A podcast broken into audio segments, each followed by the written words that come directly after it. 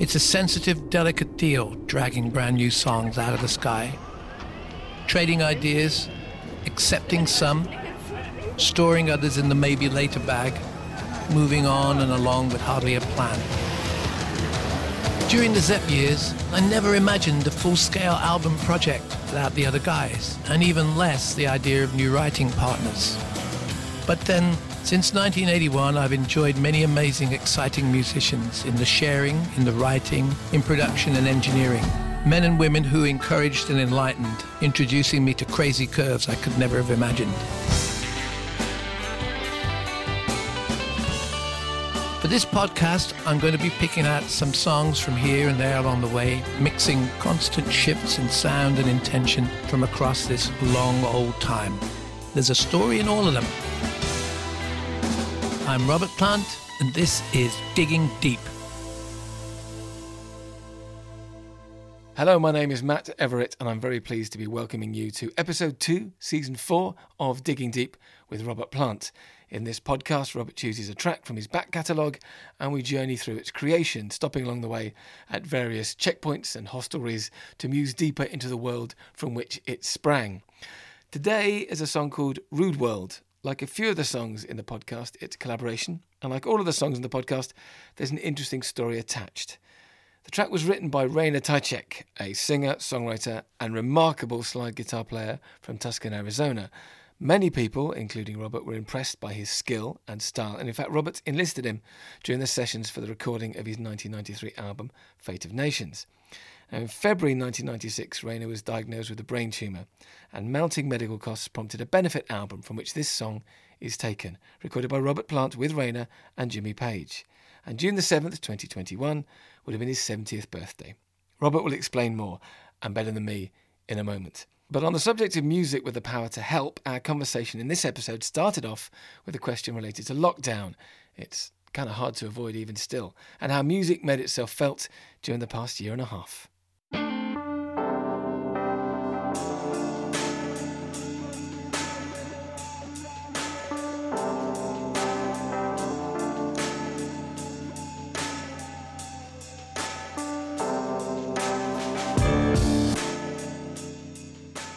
In terms of what we've all just been through and what some of us are still going through through this lockdown and stuff, lots of people, lots of people turn to music.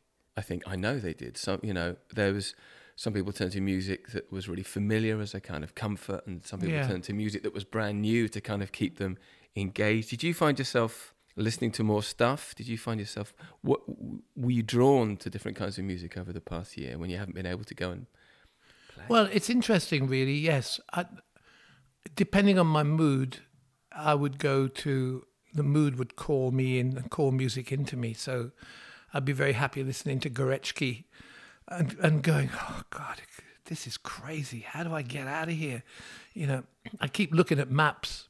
right? Yeah, and uh, talking about countries that no longer exist, who've changed their names three times with different currencies and different post. Talking about philately, stamps, places way over yonder. Looking more and more, reading more and more about faraway places, and then I would associate myself. I think I never even thought about it until you mentioned it now, with times in my life which had really deep resonance, and I would go to those eras, not particularly specific songs, but uh, yeah, and voices too. I mean, especially voices, people who could really um, shape what they were writing about without any restraint. I don't mean Little Richard, but I mean people who were actually laying down some poignant, heartfelt stuff, and they could sing it so that it would be almost no vocal performance, or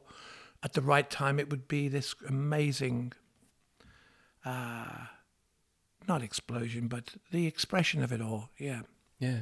You know, hearing people, Charlie Rich, the way he sings, ah, insane. The whole idea of actually being, I mean, my songwriting is pretty, it just goes in a straight line. Uh, Oh, well, what it the idea of actually me taking on the guise of somebody who's been in some situation that you can only watch from afar Okay.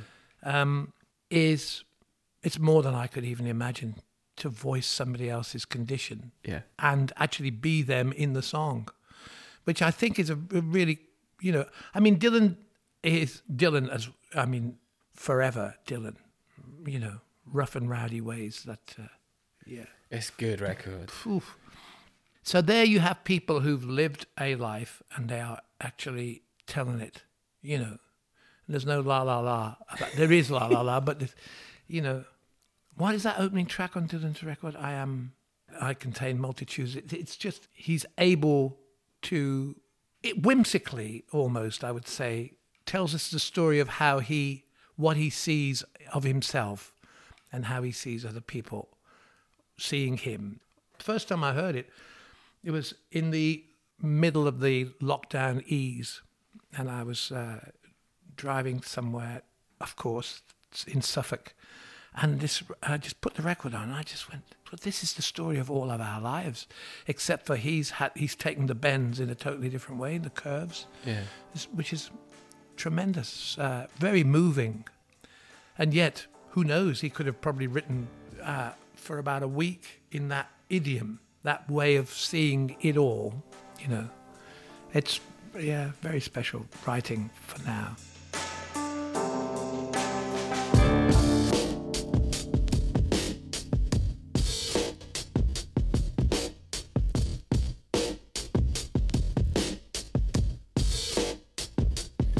You must be proud of yourself.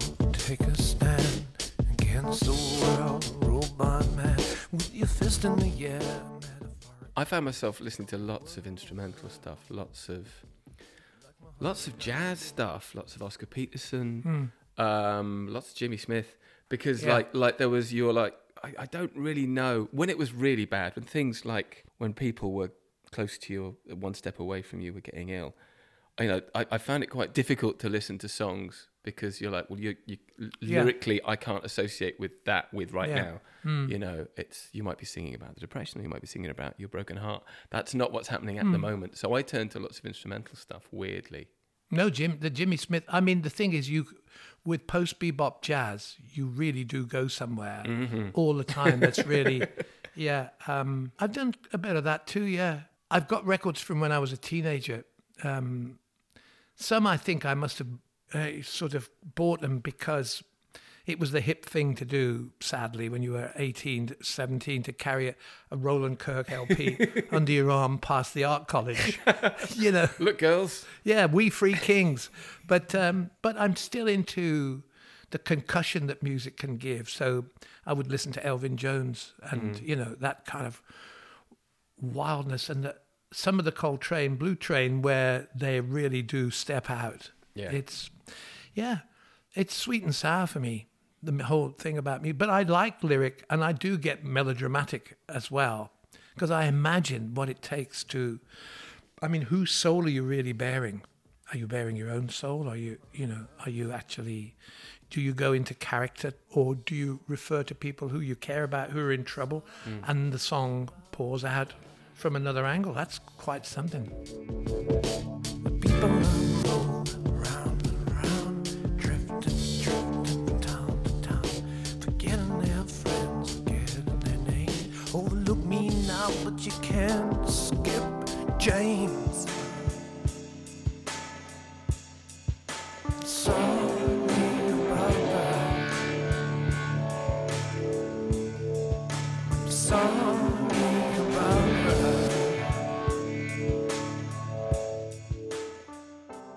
this week's song is "Rude World," um, which is from a tribute record. Weirdly, when we very first did the very first season of Digging Deep, we talked about this record a bit. Rudy with a flashlight. There's there's a song on this compilation album, a performance by Evan Dando, that I think is just one of Yeah. the most brilliant, strange, seemingly unplanned, loose, little, beautiful snapshots of a song. Um, True. There's a real story about this this album and the and the guy who it was done for. Can you tell me about it? Because I I wasn't that familiar with his story till then. No. Um, I saw this guy, Rainer. There was a little bit of a underground conversation about this guy's style as a guitarist. And so I went to a club in Highbury about 1990, 91 or whatever it was. And he just, he had a, a, a resonator guitar and a couple of pedals. And he had this kind of, he could transport what you might have thought was a, a, blues idiom piece, which we've all heard that sort of thing. So we, we say, oh, that's nice playing and all that. But he was able to capture parts of it, sample it, let it roll, and then play on top of it in a in a very interesting original way. So I just went away from there and I went to see him again. And, and then when the time came, I, I was recording Fate of Nations and um, I contacted him and said, Are you likely to be in England soon? And he said, uh, Not really. Uh, I said, Well, would you come and play on the record? So he came to RAK Studios and he spent, I think, the best part of three and a half hours with me.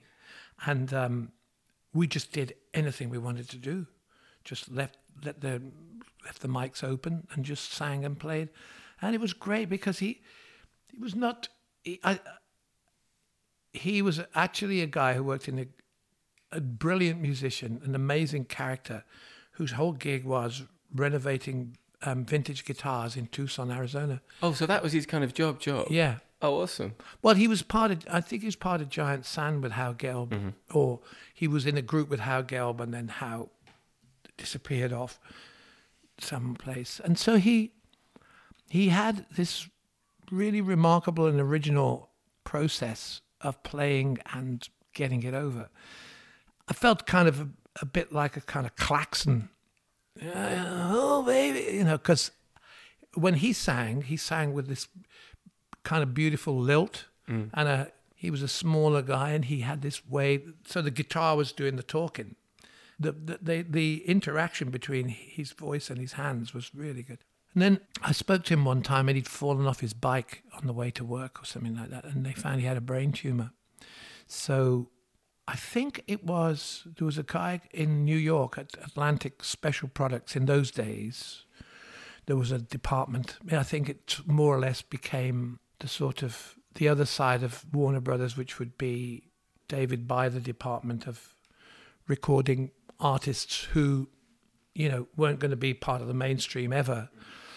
But um, so Yves Beauvais, French guy, was working in in New York, and we spoke together about the idea of trying to raise some awareness of his music and putting the money into his medical costs. So yeah, because he couldn't afford his health. His, no, his... well, he, the thing about that there was that in the states is when you've only got medical insurance for a particular period of time, and then it's you're on your own.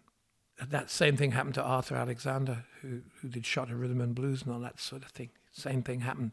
His insurance ran out. So we started putting together people who might be interested, and that's when Evan Dando chose Rudy with Flashlight. So Madeleine Peyroux was being heralded then through Atlantic as exactly what she is, magnificent. You know, so she appeared on it, and uh, Emmylou did uh, the Good Book. Right. Wow, that's some song. I mean, Rainer had these fantastic little terms that he threw into his songs, little lyrical catches that spun round. Like uh, on uh, Rude World, he's talking about how, how glorious leaders. And his great line is, "You can overlook me now, but you can't skip James." Yes, mm. I was going to ask about that line, which yeah. is brilliant. yes, it's, it's tremendous. It's uh, so you can imagine him musing along and coming up with these little vignettes which he could put into the song, which was such a groove. And how wonderful to find that um, we were busy recording. It might have been parts of the unleaded uh, No Quarter record with Jimmy Page um, at RAK Studios, and we had time to spare, and we just cut it for the record. And it's great. I mean, Jimmy's guitar is absolutely out of this world. It's so good. Yeah. And the drumming. And the great thing was that Charlie Jones played bass with us. And Michael Lee playing drums. We and we had this. We were able to spin effects and over overcook the snare and yeah. do stuff that uh, Jimmy and I would not have done in our normal relationship as songwriters and players. So we had these other influences coming in, which made it quite a, a good sound and a good place to go. It's a really interesting Yeah. sounding record as well as being kind Yeah. of lovely as well. Yeah. Did you speak too much? Kind of, Rainer. yeah. Yeah, well, he, he things abated. He got better for a while. Spoke to him, and whenever we, actually, I think he got about a year's grace out of it. In fact, he's got a website still, and so his music is there. It's not just searching for it on YouTube. It's yeah.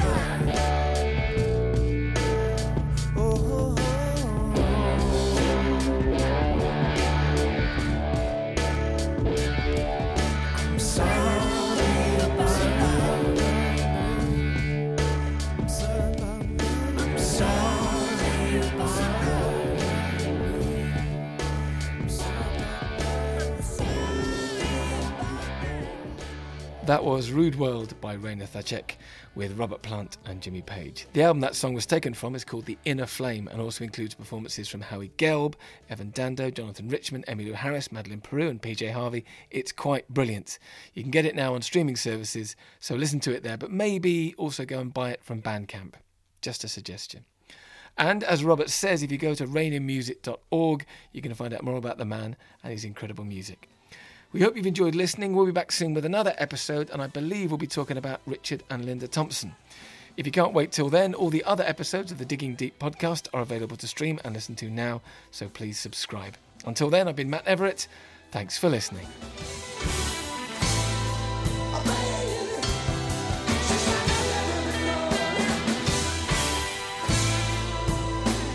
This has been a Cup and Nuzzle production.